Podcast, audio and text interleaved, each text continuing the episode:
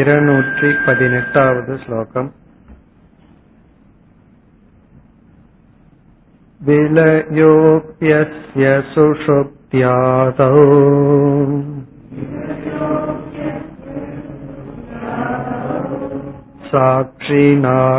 साक्षिणाह्यनुभूयते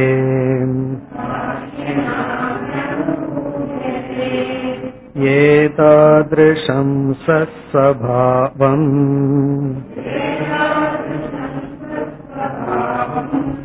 विविनक्ति पुनः पुनः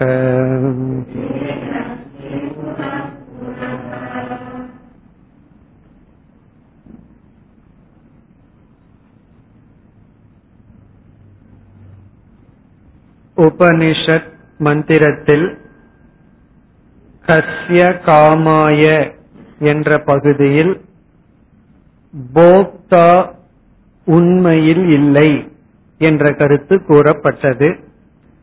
அந்த விசாரத்தினுடைய முடிவுரையில் நாம் இப்பொழுது இருக்கின்றோம்.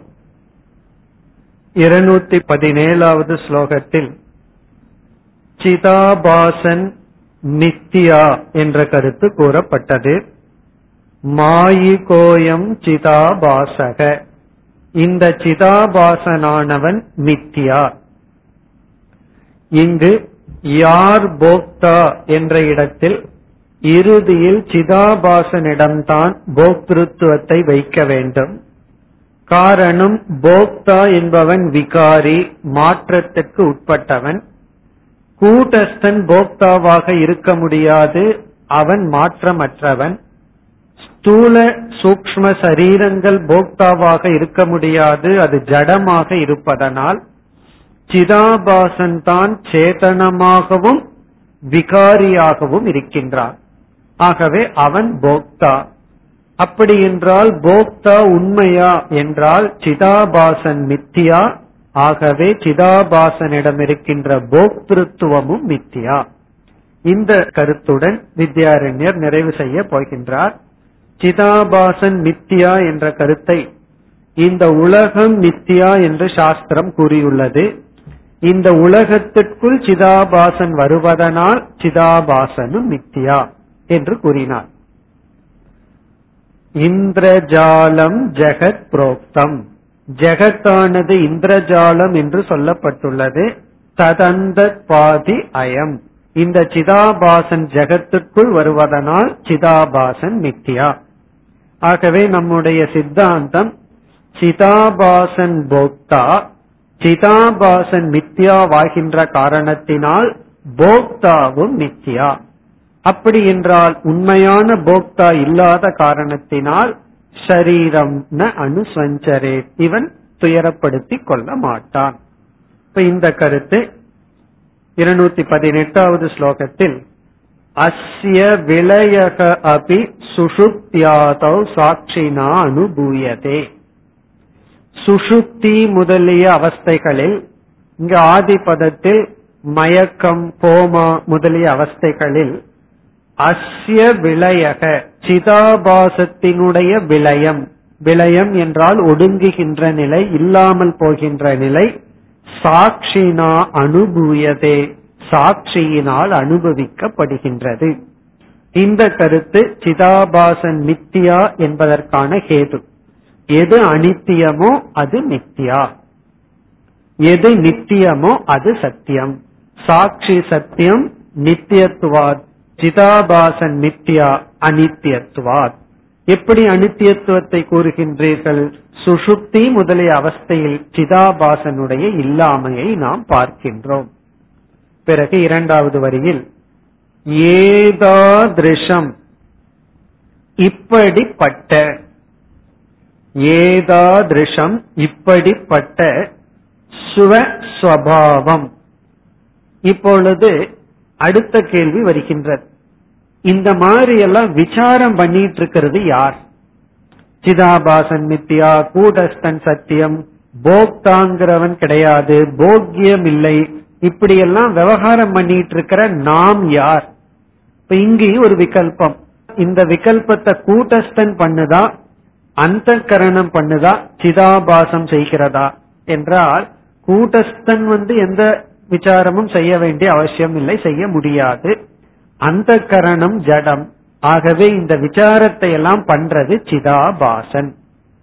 இப்ப நாம யார் அப்படின்னா சிதாபாசன் தான் பண்ணது. ஆகவே இந்த சிதாபாசன் தன்னை எப்படி புரிந்து கொள்ள வேண்டும்? தன்னை எப்படி அறிந்து கொள்ள வேண்டும்? அதை கூறுகின்றார் ஏதாதிருஷம் இப்படிப்பட்ட இதுவரை நாம் என்ன விசாரம் செய்து கொண்டுள்ளோமோ அப்படிப்பட்ட விசாரமானது ஸ்வஸ்வபாவம் தன்னுடைய சுவாவத்தை அதாவது சிதாபாசனே எப்படி புரிந்து கொள்ள வேண்டுமா என்றால் சிதாபாசனாகிய நானே மித்தியா என்னிடத்தில் இருக்கின்ற போக்திருத்துவமும் மித்தியா என்னுடைய அதிஷ்டானமான கூட்டஸ்த சைத்தன்யம் தான் சத்தியம் என்று விவினக்தி புனக. இந்த சிதாபாசன் மீண்டும் மீண்டும் விவினக்தி விசாரம் செய்கின்றான் அல்லது செய்ய வேண்டும். விவினக்தினா விசாரம் செய்கின்றான் அல்லது பிரிக்கின்றான். அப்ப இங்க வந்து ஸ்வஸ்வபாவம்னா சிதாபாசன் தன்னுடைய சுவாவத்தை இவ்விதம் பிரிக்க வேண்டும். நான் கூட்டஸ்தனாக இருந்தால் சத்தியமானவன் நான் ஆகிய சிதாபாசன் கூட்டஸ்தத்திலிருந்து வேறுபட்டவன் நான் மித்யாவாக இருக்கின்றேன். ஆகவே என்னுடைய போக்திருத்துவமும் மித்யாவாக இருக்கின்றது என்று புனப்புனக மீண்டும் மீண்டும் விவினக்தி இங்க விவினக்திங்கிறதுக்கு சப்ஜெக்ட வித்யாரண்யர் கொடுக்கல. அந்த சப்ஜெக்ட் வந்து சிதாபாசக. சிதாபாசனானவன் சுவ ஸ்வபாவம் சொரூபம் தன்னுடைய சொரூபத்தை என்ன செய்கின்றான்? விவினக்தி பிரிக்கின்றான். கூட்டஸ்தனிடமிருந்து பிரிக்கின்றான். நித்யாத்துவத்தை உணர்கின்றான். போக்திருத்துவத்தை மித்யா என்று சிதாபாசனை உணர்கின்றான். ஏதாதிருஷம்னா இப்படிப்பட்ட. ஏதாதிருஷம்னா இப்படிப்பட்ட பொய்யான தன்மைன்னு பொருள் எடுத்துக்கொள்ளலாம் இப்படிப்பட்ட விசாரம் அல்லது இப்படிப்பட்ட சிந்தனை. இப்படிப்பட்ட தன்மையை தன்னுடைய சொரூபமானது கூட்டஸ்தனாக இருந்தால் சத்தியம் சிதாபாசனாக இருந்தால் மித்தியா சிதாபாசனுடைய தர்மங்கள் மித்தியா என்று பிரிக்கின்றான் மேலும் அடுத்த ஸ்லோகத்தில் இருநூத்தி பத்தொன்பது विविच्य नाशम् निश्चित्य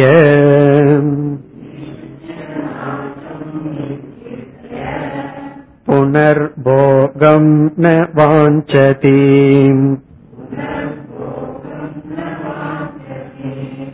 मुमूर्षुशायितो भूमौ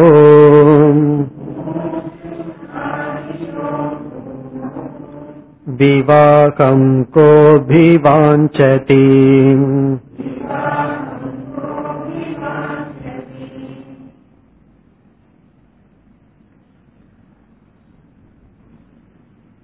சிதாபாசன் தன்னுடைய சொரூபத்தை பார்த்து நான் உண்மையில் கூட்டஸ்தரூபம் இந்த சிதாபாசனானது மித்தியா. என்றெல்லாம் விவேகம் செய்தால் என்ன பலன் கிடைக்கும் என்பதை முதல் வரியில் கூறுகின்றார்.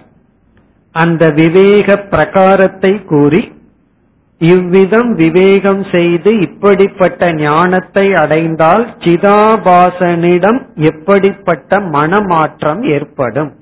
அது இங்கு குறிப்பிடப்படுகிறது. இதுதான் நமக்கு முக்கியம்.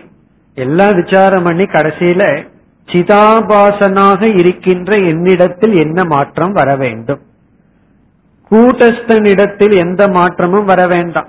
ஆத்மாவிடத்துல வந்து இருக்கிற ஆசையெல்லாம் ஆத்மா கிட்ட இருக்கு அது போகணும்னு சொல்ல முடியாது. சிதாபாசனிடத்துல என்ன மாற்றம் வர வேண்டும்? அது இங்கு கூறப்படுகின்றது. விவிச்சிய. முதல் சொல் விவிச்சிய. சென்ற ஸ்லோகத்துல கடைசியில விவினத்தின்னு சொன்னார். இந்த சிதாபாசம் விவேகம் செய்யணும். சரி செய்து. இந்த ஸ்லோகத்துல செய்து. விவிச்சிய என்றால் சிதாபாசன் தன்னுடைய சொரூபத்தை இது கூட்டஸ்த சொரூபம் இது சிதாபாச சொரூபம் என்றெல்லாம் விவேச்சனம் செய்து நாசம் நிச்சித்திய இங்க நாசம்ங்கிற சொல்ல கவனமாக புரிந்து கொள்ள வேண்டும். சிதாபாசன் தன்னுடைய சிதாபாச சொரூபம் மித்தியா என்று புரிந்து கொண்டு. இங்க நாசம் இஸ் ஈக்வல் டு மித்தியாத்துவ புத்தி. மித்தியாத்துவ ஞானம். நிச்சித்தியன உறுதி அடைந்து. சிதாபாசன் தன்னை கூட்டஸ்தனிடமிருந்து பிரித்து தன்னுடைய சிதாபாச சொரூபத்தை நாசத்துக்கு உட்பட்டது என்று நிச்சயம் செய்து. நாசம் நிச்சித்தியனா சிதாபாசனாக இருக்கின்ற நான் அழிவுக்குட்பட்டவன் நித்தியா என்று நிச்சித்திய நிச்சயம் செய்து. இது வந்து ஞானம். இப்படி நிச்சயம் செய்தால் இந்த சிதாபாசனிடம் என்ன கிடைக்கும்? சிதாபாசனுக்கு என்ன ஏற்படுமாம்? புனக போகம் ந வாஞ்சதி. மீண்டும் இந்த சிதாபாசன் போகத்தில் ஆசைப்பட மாட்டான். புனக மீண்டும். இங்க புனகன அஜானியா இருக்கும்போது எப்படி நடந்ததோ அப்படி மீண்டும் போகம் என்றால் சம்சார சுகத்தை ந வாஞ்சதி விரும்ப மாட்டான். அப்ப இங்க சொல்ற பலன் வந்து இச்சா நிவிருத்திகி ஞான பலன் இச்சா நிவிருத்திகி ஆசையானது நிவிருத்தியை அடைகின்றது. இப்ப போகத்தில் இருக்கிற ஆசையானது நீங்குகின்றது. தான் போக்தாவாக இருக்க வேண்டும் என்கின்ற ஆசையானது தன்னிடமிருந்து நீங்குகின்றது. புனக மீண்டும் போகம் ந வாஞ்சதி ந வாஞ்சதினா ந இச்சதி விரும்புவதில்லை. இது பெரிய விஷயம்தான். நமக்குள்ள எப்பொழுதுமே போக்தாவா இருக்கணும் போக்தாவா இருக்கணும்னு ஒரு போர்ஸ் இருந்துட்டு இருக்கு அந்த போர்ஸ் வந்து நம்மை விடமிருந்து நீங்கி விடுகிறது. அப்படின்னு என்ன அர்த்தம்? இதை உட்கொள்ளணும் இதை சாப்பிடணும் இதை அனுபவிக்கணுங்கிற வேகமானது நம்மிடமிருந்து நீங்கி விடுகிறது. எப்பொழுது நீங்கும்னா இந்த ஆசைப்படுற நானே பொய். இந்த ஆசைப்படுற நான் நாசத்திற்கு உட்பட்டவன்னு தெரியும் பொழுது இந்த ஆசையானது நீங்குகிறது. இரண்டாவது வரியில ஒரு உதாகரணம் சொல்ற இந்த உதாகரணத்துல வந்து இந்த நிலையில் இருப்பவனுக்கு எப்படி ஆசை நீங்குகிறதோ அது போலன்னு சொல்ற எக்ஸாம்பிள் பார்த்தோம்னா முமூர்ஷுகு. முமூர்ஷுகு என்றால் இறக்கும் தருவாயில் இருப்பவன். முமூர்ஷுகுனா இறக்கும் தருவாயில் இருப்பவன். சாயிதக பூமௌ. பிறகு அவன் எப்படி இருக்கானா மீண்டும் அவனை வர்ணிக்கின்றார். பூமௌ என்றால் பூமியில் சாயிதகன படுக்க வைக்கப்பட்டவன். அப்படின்னா அவன் நோய்வாய்ப்பட்டு விட்டான். அவனால எழுந்து நடக்கிறதுக்கும் கூட சக்தி கிடையாது. பெட்ல படுத்து கிடக்கின்றான். அவனுடைய கையை எடுத்து இனியொரு இடத்துல வைக்கிறதுக்கும் கூட சக்தி இல்லை. சில பேர் அப்படி பார்க்கலாம். வயதாயிருக்கும் கை ஒரு இடத்துல கிடந்திருக்கும் கால் கீழே தொங்கிட்டு இருக்கும் அவர்கள் வேதனைப்பட்டு இருப்பார்கள். அதை எடுத்து வைக்கிறதுக்கு சக்தி இருக்காது. மற்றவர்கள் தான் அதை எடுத்து வைக்கணும். கையை எடுத்து சரியா வைக்கணும். தோல் பட்டையோட ஒழுங்கா வைக்கணும். கால் ஏதாவது திடீர்னு கட்டல்ல இருந்து கீழே தொங்கி இருக்கும் அதை எடுத்து நேரா வைக்கணும். அதான் ஷாயி தகனா படுக்க வைக்கப்பட்டுள்ளவன். மரண படுக்கையில் இருக்கின்றான். அவனுக்கு வந்து ஒரு உதாரணம் சொல்ற விவாகம் கக அதிவாஞ்சதி.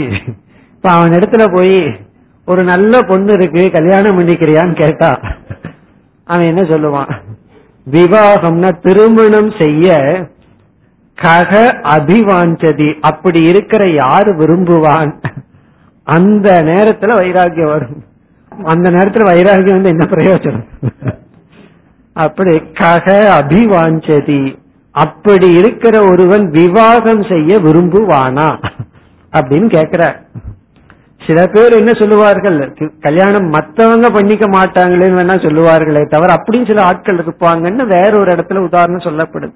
இந்த ஆசை வந்து நம்மை விட்டு போகாதுங்கிறதுக்கு இதே உதாரணம் வேற ஒரு ஆச்சாரியார் சொல்ற அந்த நேரத்திலயும் என்ன சொல்லுவானா? என்ன யாரு கல்யாணம் பண்ணிக்கோன்னு தான் சொல்லுவானா? நான் பண்ணிக்க மாட்டேன்னு சொல்ல மாட்டானா? இந்த நிலையில யாரு செய்து கொள்வார்கள் தான் சொல்லுவானா? அப்படி ஒரு இடத்துல சொல்லப்படுகிறது. ஆனா இங்க வித்யாரண்யர் எப்படி சொல்றார்? அந்த நிலையில் இருப்பவனுக்கு வைராகியம் வருகின்றது. போகம் என்கின்ற ஆசையானது நீங்குகின்றது. இப்ப இங்க என்ன திருஷ்டாந்தம் எதற்கு என்றால் தன்னுடைய நாசத்தை மனம் நினைத்து கொண்டிருக்கும் பொழுது நான் அழிந்து விடுவேன் அப்படிங்கிற ஒரு அறிவு வரும் பொழுது அப்பொழுது போக இச்சை இருக்காது. அதனாலதான் மரண தியானம் ரொம்ப முக்கியம். வேதாந்தத்துல வந்து நாம மரணத்துக்கு உட்பட்டவர்கள் அப்படின்னு அந்த மரணத்தை தியானம் பண்றது ரொம்ப முக்கியம். அதனால சில சமயங்கள் எல்லாம் அதை ஞாபகப்படுத்துறதுக்கு சுடுகாட்டுக்கு போய் கொஞ்ச நேரம் உட்கார்ந்துட்டு வந்தா நல்லா இருக்கும். சில பேர் காசிக்கு போயிட்டு வந்தவர் சொல்வார்கள்.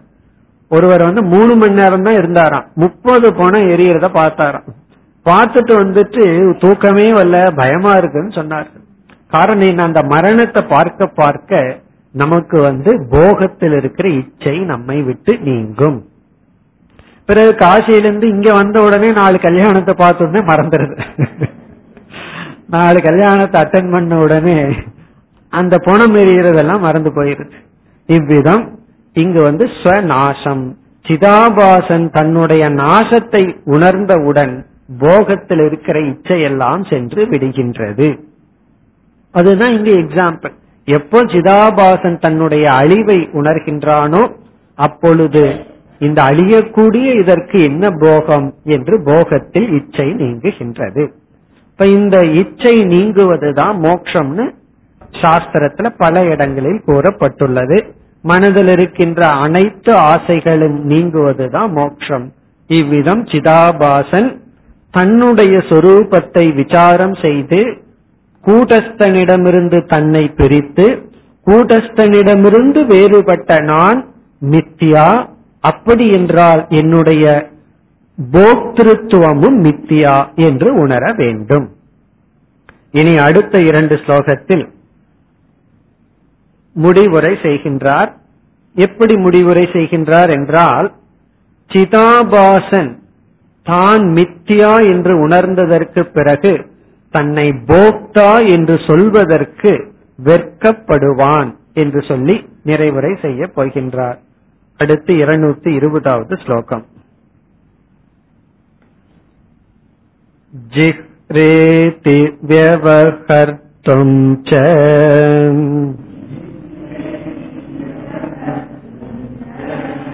भोक्ताकमिति पूर्ववत्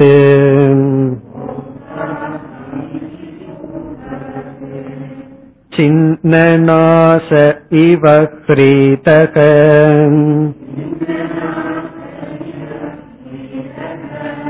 क्लिश्यन्नारब्धमश्नुते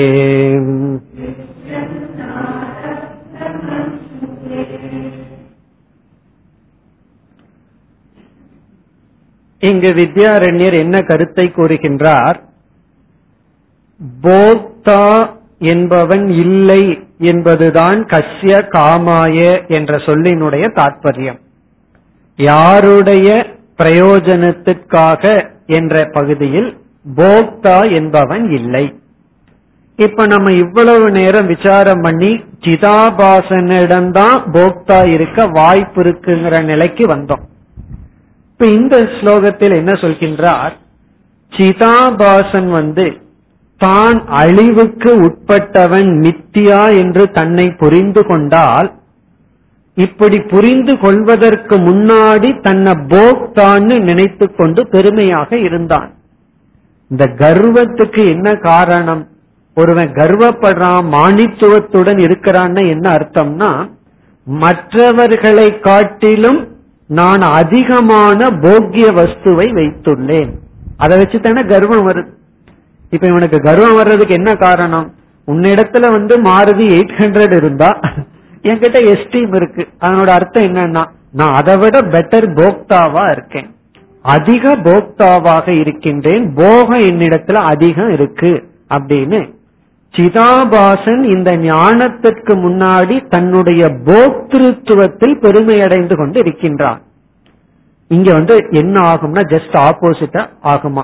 தன்னை போக்தான்னு சொல்வதற்கே விற்கப்படுவான் ஏன்னா நானே பொய் அப்படின்னு தெரிஞ்சதற்கு பிறகு என்னிடத்தில் இருக்கிற இந்த போக்திருத்துவம் இருக்கே அதை நினைத்து பார்த்து தன்னை நான் போக்தா என்று சொல்வதற்கே இவன் வெட்கப்படுவான். அப்படின்னு சொல்லி சொல்றார். பிறகு அடுத்த ஸ்லோகத்தில் எப்படி நிறைவு செய்கின்றார்னா சிதாபாசனே தன்னை போக்தான்னு சொல்ற வெக்கப்படுற சமயத்துல சாட்சிய போக்தான்னு எப்படி சொல்ல முடியும்? ஆகவே இங்க எப்படி நெகேட் பண்றார் போக்திருத்துவம் சிதாபாசனிடத்துல பார்க்கிறதே அது வெட்கக்கேடு அப்படின்னு சொல்ற அதுவே ஒரு வெர்க்கத்துக்கு உட்பட்டது. வெட்கத்திற்கு உட்பட்டதுன்னா பொதுவா ஒருத்தன் எப்ப வெட்கப்படுவார்கள் அப்படின்னா அதுக்கு ஒருத்தர் அழகா சொன்னார். பொய் சொல்லும் போது யாரும் வெக்கப்படுறது இல்லையா அந்த பொய் வெளியே தெரிஞ்சுட்டா வெக்கப்படுறாங்களாம் அந்த அளவுக்கு இன்சென்சிட்டிவா மக்கள் இருக்கிறார்கள் சொல்லி அப்போ வந்து யார் வந்து உண்மையிலேயே வெக்கப்படணும் பொய் சொல்லும் போது பொய் சொல்ற சூழ்நிலை வந்துடுதேன்னு வெட்கப்படணுமா? தன்னுடைய பொய் வெளியே தெரிஞ்சிட்டா விற்கப்படுகின்றார்கள். அப்படி சிதாபாசன் வந்து தான் பொய்னு தெரிஞ்சதற்கு பிறகு இவ்வளவு நாள் நான் போக்தா போக்தான்னு பொய்யான பெருமை அடிச்சிட்டு இருந்தானேன்னு சொல்லி அவன் வெட்கப்படுகின்றானாம். இப்ப சிதாபாசன் தன்னை போக்தான்னு சொல்வதற்கே வெட்கப்படுகின்றான் என்று கூறுகின்றார். ஸ்லோகத்தில் ஜிஹ்ரேதி வியவகர்த்தும் ச போக்தா அகம் இதி. அகம் போக்தா இதி. நான் போக்தா என்று அகம் போக்தா. இது யார் சொல்றதுன்னா சிதாபாசன்.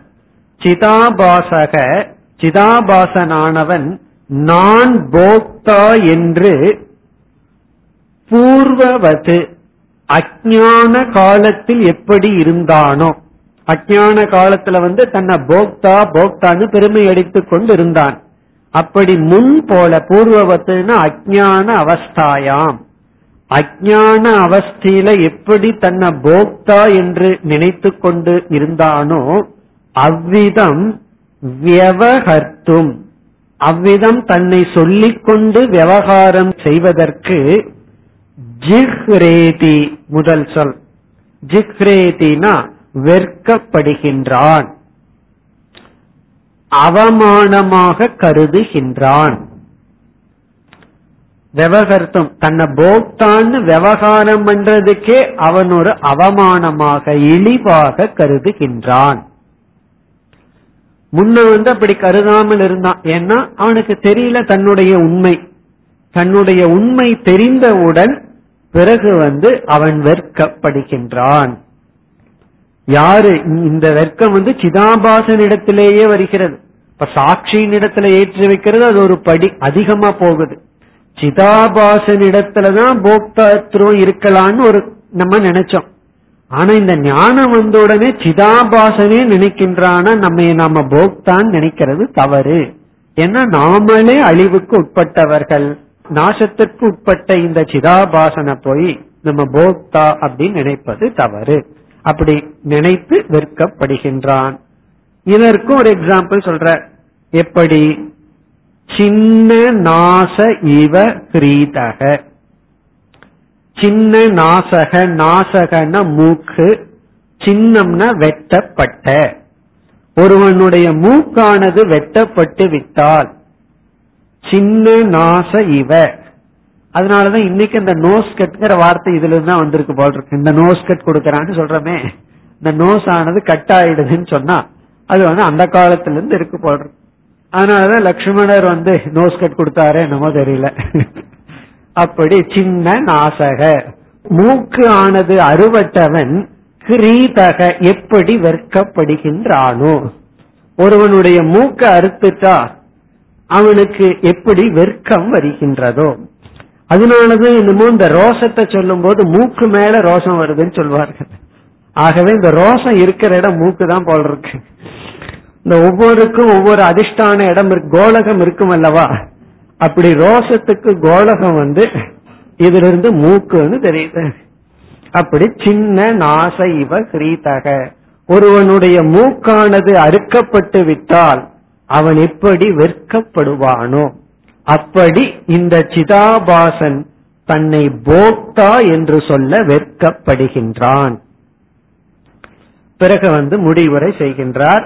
பிறகு எப்படித்தான் அவன் வந்து இருப்பான்? கிளிஷ்யன் ஆரப்தம் அஷ்ணுதே இந்த சிதாபாசன் கிளிஷ்யன் என்றால் பற்று அற்றவனாக.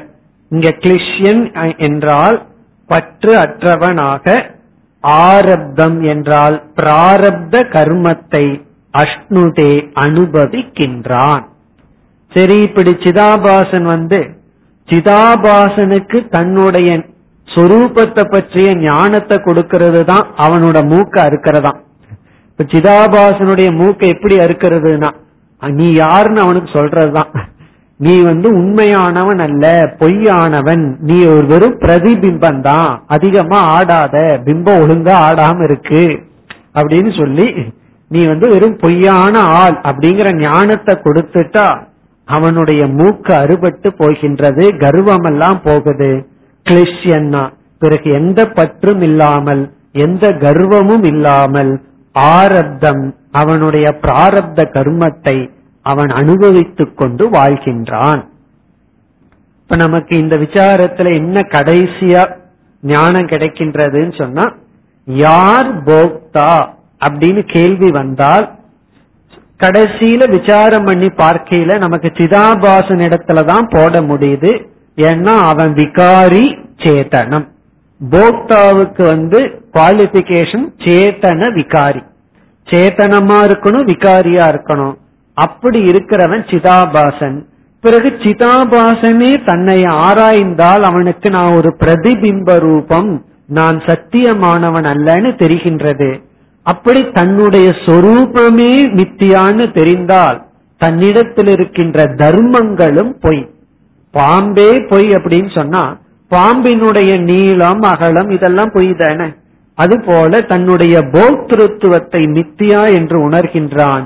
பிறகு அந்த சிதாபாசன் நினைச்சு பார்க்கிறான் இவ்வளவு காலம் பொய்யான போக்திருத்துவத்தை உண்மைன்னு நினைத்து கொண்டு வந்தேன்னு சொல்லி தன்னை இனிமேல் போக்தான்னு சொல்வதற்கே வெட்கப்படுகின்றான் என்று கூறினார். இப்படி இருக்கையில் இந்த சிதாபாசன் போக்திருத்துவத்தை எடுத்து சாட்சி மீது ஏற்றி வைத்தல் என்பது அது அதைவிட கீழானது அதைவிட இழிவானது. தானே பொய் அப்படின்னா தான் உண்மைன்னு நினைச்சிட்டு இருக்கிறத வந்து உண்மையான சாட்சியிடம் ஏற்றி வைப்பது அது அதைவிட கீழானது என்று அடுத்த ஸ்லோகத்தில் கூறுகின்றார் இருநூத்தி இருபத்தி ஓராவது ஸ்லோகம் यथा स्वस्यापि भोक्तृत्वम्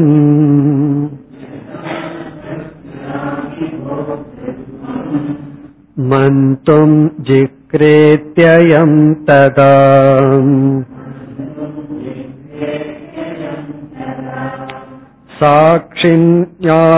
साक्षिण्यारोपयेते तत्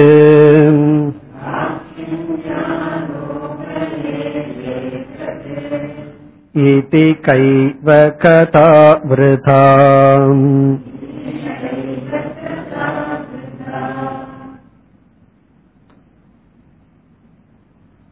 இங்கு பேசுகின்ற நியாயத்திற்கு கைமுதிக நியாயம் என்று சொல்வார்கள்.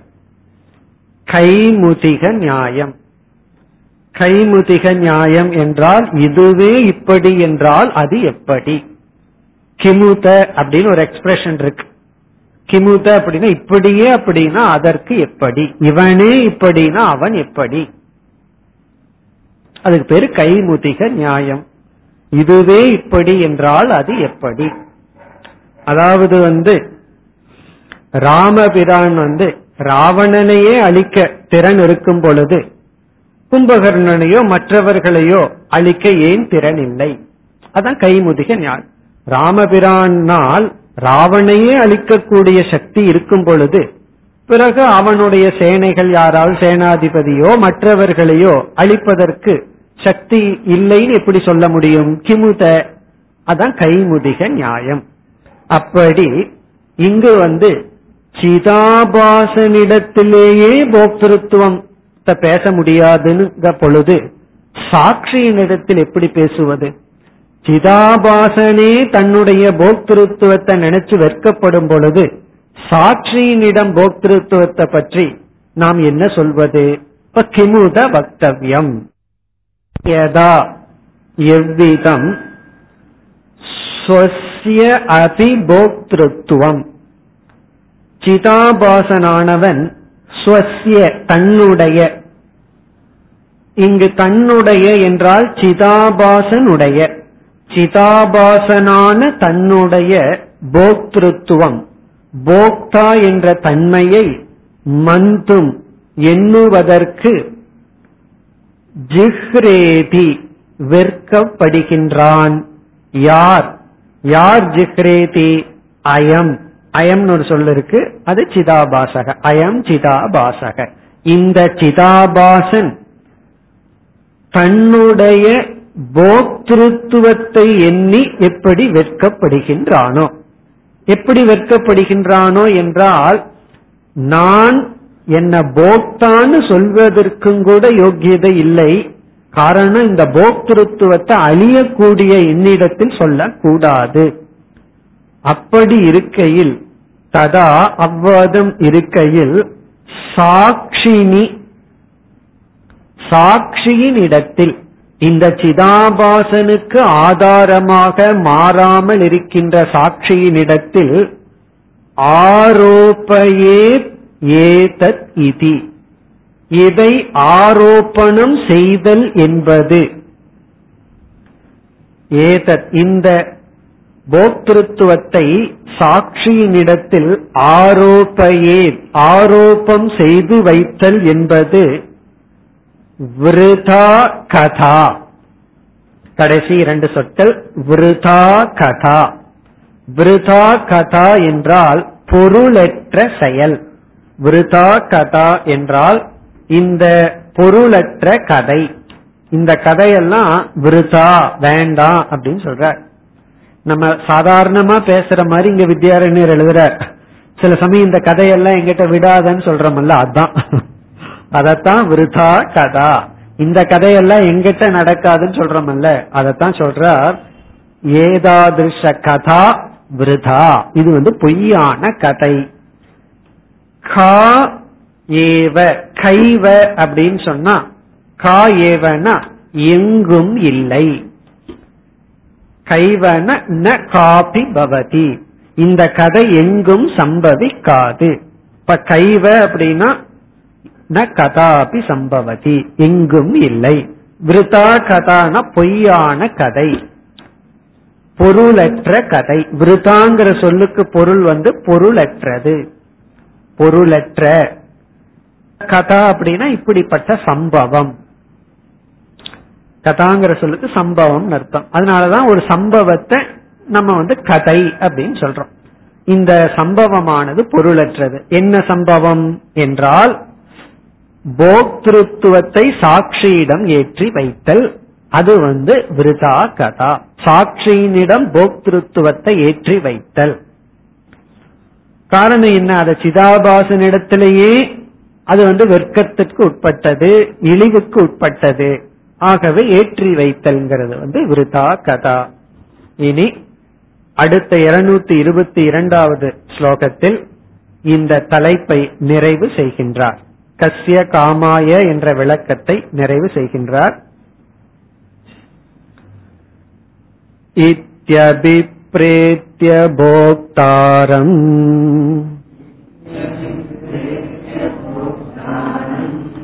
आक्षिप्यत्यभिशङ्कया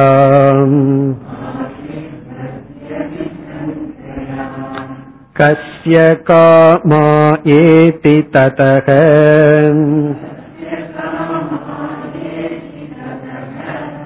शरीरानुज्जरो नहि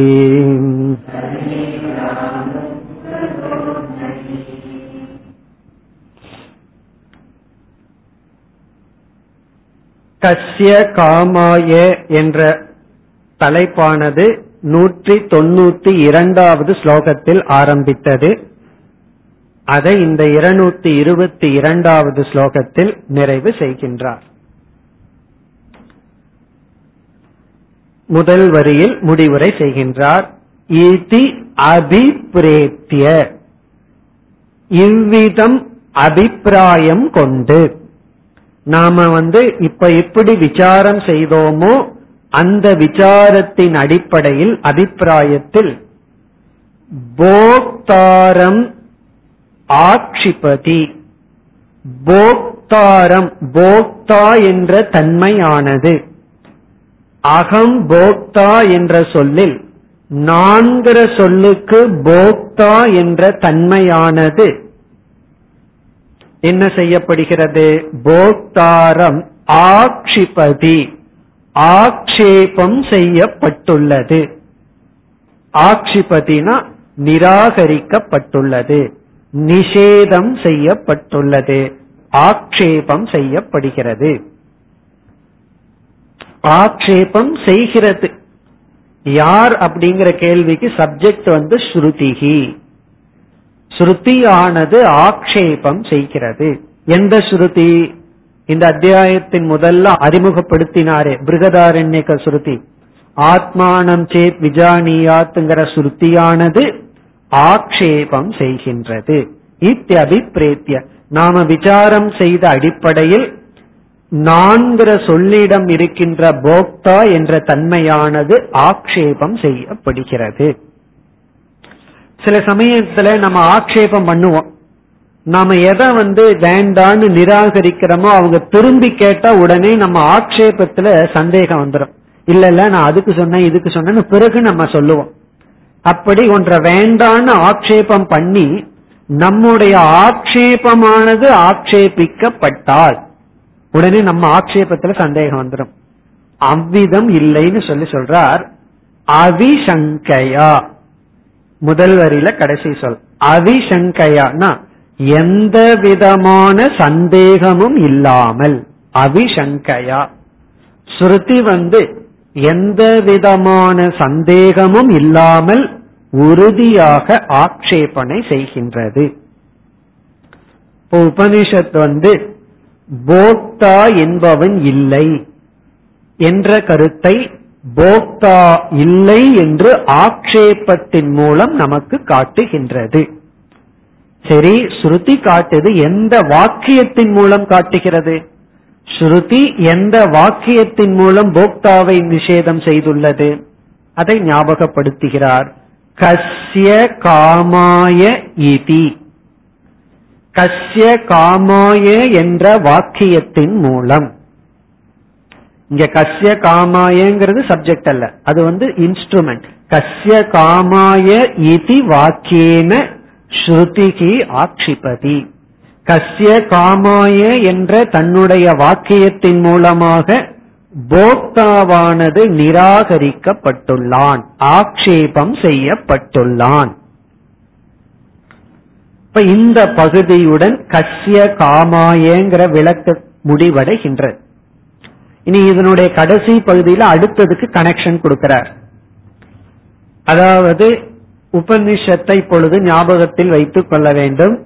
ஆத்மானம் சேத் விஜானியாத் அயமஸ்மீதி புருஷக அப்படிங்கிற முதல் வரியில இப்படிப்பட்ட ஞானம் ஒருவன் அடைந்தால் ஞான பலன் இரண்டாவது வரியில் கூறப்பட்டது. கிமிச்சன் கஸ்ய காமாய சரீரம் அனுசஞ்சரே. கிமிச்சன்கிற பகுதியானது நூற்றி முப்பத்தி ஏழாவது ஸ்லோகத்தில் ஆரம்பிச்சு நூத்தி தொண்ணூத்தி ஓராவது ஸ்லோகம் வரை செய்யப்பட்டது. அப்படின்னு என்ன அர்த்தம்? இந்த ஒரு ஸ்லோகத்துக்கு முதல் நூத்தி முப்பத்தி ஆறு ஸ்லோகத்துல முதல் வரியை விளக்கினார். பிறகு நூத்தி முப்பத்தி ஏழாவது ஸ்லோகத்திலிருந்து இரண்டாவது வரைக்கும் வந்தார். அதை மூன்று கூறாக பிரித்தார். முதல் பகுதி கிமிச்செங்கிற பகுதியை வந்து நூத்தி தொண்ணூத்தி ஓராவது ஸ்லோகம் வரை விளக்கினார். அதுல வந்து நமக்கு சாரமா கிடைத்த கருத்து வந்து போக்கிய நிஷேதம். அனுபவிக்கப்படுகின்ற பொருள்கள் வந்து நீக்கப்பட்டது. எதை விரும்புபவனாக அப்படின்னா விரும்புவதற்கு ஒன்றுமே இல்லை. ஆகவே போக்கிய நிஷேதம் செய்யப்பட்டது. பிறகு இரண்டாவது பகுதியை எடுத்துக்கொண்டார் கஸ்ய காமாய. கஸ்ய காமாயங்கிற பகுதியில வந்து போக்திரு நிஷேதம். அனுபவிக்கிறதுக்கு யார் இருக்கின்றார்? அதை இப்பொழுது நிறைவு செய்கின்றார். போக்தாரம் ஆட்சிபதி. கஸ்ய காமாய இதி. கஸ்ய காமாய என்ற பகுதியில் போக்தாவானது நீக்கப்படுகின்றான். இனி அடுத்த இறுதி பகுதிக்கு வருகின்றார். இறுதி பகுதி வந்து ஷரீரம் அனுசஞ்சரேத். அதை எப்படி கனெக்ட் பண்றார்? அடுத்த சொல் ததக ஆகவே. ஆகவேங்கிறதுக்கு ரெண்டு அர்த்தம் இருக்கு. போக்ய நிஷேதார் போக்திரு நிஷேதார். போக்கியமும் இல்லை. போக்கியம் இல்லைன்னா அனுபவிக்கப்படும் பொருளும் இல்லை. இங்கு அனுபவிக்கிற ஆளும் இல்லை. ஆகவே ஷரீர அனு நகி நகின கிடையாது. ஷரீர அணுஜ்வரக ஷரீர அணுஜ்வரக நகி. நகின கிடையாது. என்ன இல்லையா? ஷரீர அணுஜ்வரம் அணுஜ்வரம்னா துயரம். ஜரம்னாவே துயரம். ஜரம்னாவே துயரம். ஷரீர அனுஜரம்னா ஷரீரத்தை தொடர்ந்து துயரப்படுவது கிடையாது. ஷரீர அணுஜரம் ஷரீர அணுஜரம்னா ஷரீரம் துயரப்படும் பொழுது ஷரீரத்தை தொடர்ந்து துயரப்படுவது கிடையாது. இனி இந்த இறுதி பகுதிக்கு வருகின்றார். அது அடுத்த ஸ்லோகத்தில் ஆரம்பித்து இருநூத்தி இருபத்தி மூன்றாவது ஸ்லோகத்தில் ஆரம்பித்து இருநூத்தி ஐம்பத்தி ஓராவது ஸ்லோகம் வரை. இருநூத்தி ஐம்பத்தி ஒன்று வரை ஷரீரம் ந அனுசஞ்சரே ஷரீரம் ந அணுசஞ்சரே அப்படிங்கிற பகுதிக்கான விளக்கம்.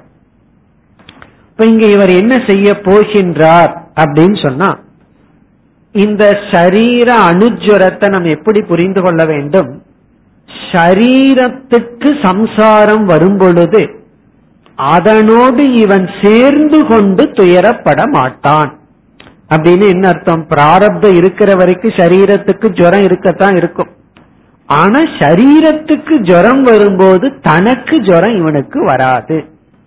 அப்ப என்ன செய்ய போறார்? அடுத்த ஸ்லோகத்திலேயே சரீரத்தை பிரிச்சு மூன்று சரீரம் இருக்குன்னு காட்ட போறார். பிறகு ஒவ்வொரு சரீரத்திலையும் என்னென்ன ஜுரம் வரும்னு சொல்ல போறார். ஸ்தூல சரீரத்துல எப்படிப்பட்ட சம்சாரம் இருக்கு? சூக்ம சரீரத்துல எப்படிப்பட்ட சம்சாரம் இருக்கு? காரண சரீரத்துல இருக்கக்கூடிய துயரங்கள் என்ன? நம்ம வந்து வெறும் சம்சாரம் சம்சாரம்னு பேசியிருக்கோம். இப்ப சம்சாரத்தை பிரிக்கிறார். எந்தெந்த லெவல்ல சம்சாரம் இருக்கு? அந்த சம்சாரம் எல்லாம் இவனுக்கு எப்படி வராதுன்னு ஸ்தூல சரீர சூக்ம சரீர காரண சரீரமான ஜுரத்தை எல்லாம் பிரிச்சு காட்டி இதெல்லாம் எப்படி இவனை பாதிக்காதுன்னு விளக்கம் கொடுக்க போகின்றார் அடுத்த வகுப்பில் பார்ப்போம் ஓம் போர் நமத போர் நமிதம் போர் போர் நமுதச்சதேம் पूर्णस्य पूर्णमादाय पूर्णमेवावशिष्यते ॐ शान्ति शान्ति शान्तिः